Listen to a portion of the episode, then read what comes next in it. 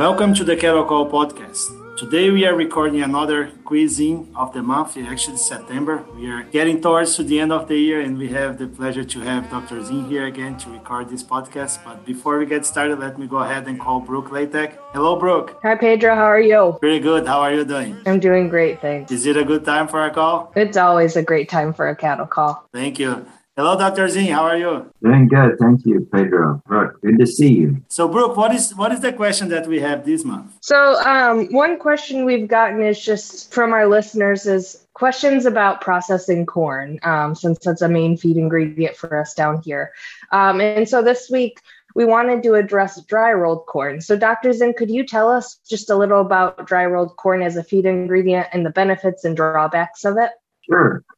Actually, uh, the feeding of steamed flake corn is something that, that began, let's say, in the late 1970s. So prior to that time, dry processed corn was a main feed ingredient. The alternatives are high moisture corn and perhaps you could say cabbage. But uh, dry rolled corn is uh, is really common, especially for a smaller feedlot. The advantage of dry processing corn is that obviously uh, the requirements, the machinery required for that is considerably less expensive and, and requires less technical skill in the operation of the equipment. So the feedlot were to decide to go, let's say, to a flaking type situation, then they would need a lot more expertise in the feed mill and, and of course, uh, considerably more expensive machinery. The advantage of uh, dry processed corn is, is also the the speed at which it can be produced. In other words, with flaking grain,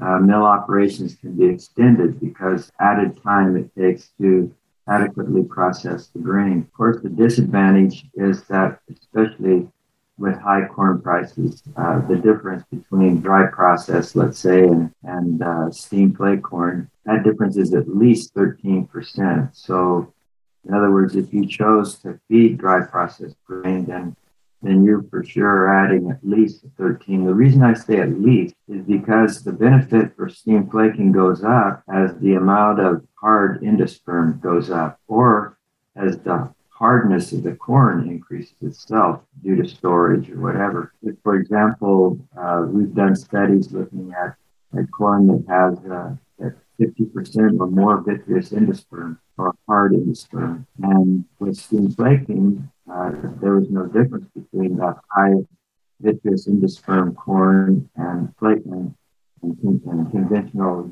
number two yellow corn. But with dry rolling, the difference is, is greater.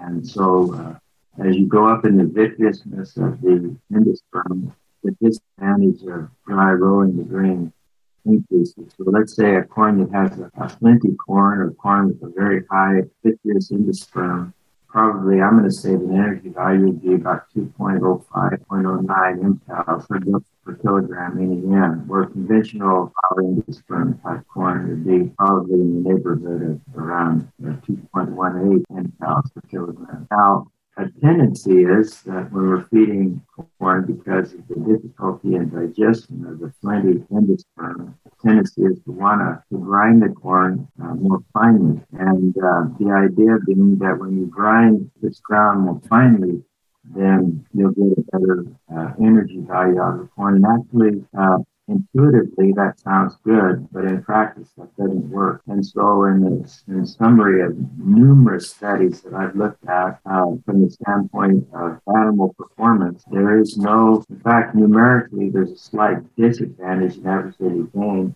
for finely ground versus uh, conventional coarsely ground or rolled corn. But in digestion, actually the value does increase if you find the the corn, it does increase the digestion. But the problem is that you run the risk of other digestive problems with fine grinding. In other words, there's a greater chance for dysfunctions, and also there's a greater chance for separation in the feed bunk. In other words, where, where you're not going to have where you're going to have an accumulation of fines at the bottom of the bunk. The one an advantage of um, kind of, let's say, a hidden advantage, though, of dry processing corn is that you can feed less forage. You have a coarsely ground dry process corn, you can probably get away at around 4 or 5% forage in DF, where with uh, steam flake, you would need at least seven or eight percent forage in NDF, and this might be an advantage uh, in some areas where forage is especially difficult to come by. Dr. Zinn, a question,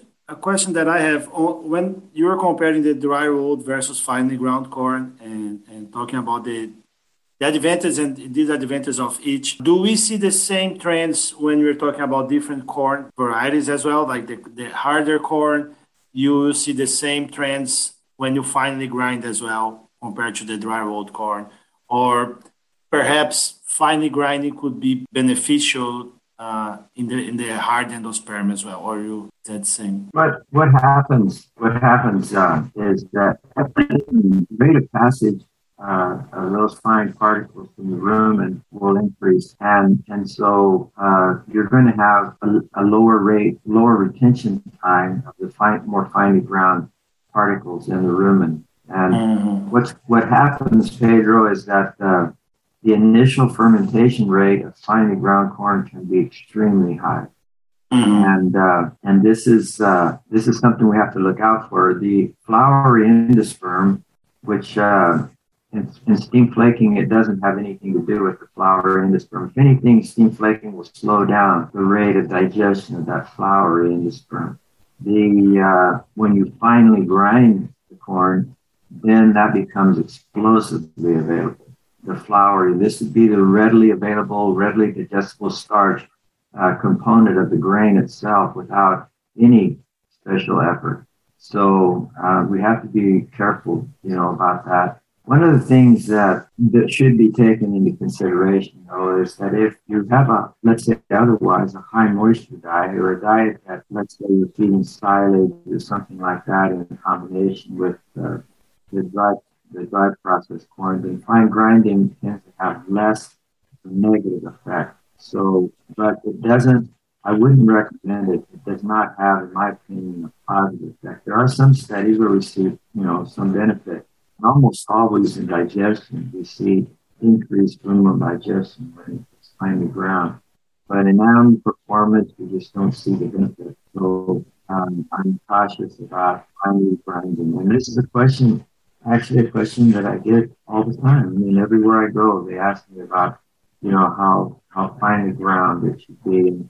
My suggestion is that if possible, the convention is that you should have, you should uh, a grinder or, or roll it so that you get just about three to five percent whole particle corn coming through, and that that would be just about right. That's that's great. That's very interesting. That was really good because we always uh, get that question, and even today, I, I one of my studies during my PhD was was comparing those, and we observe exactly what, what you're just saying between the, the dry road and, and the finely ground corn as well.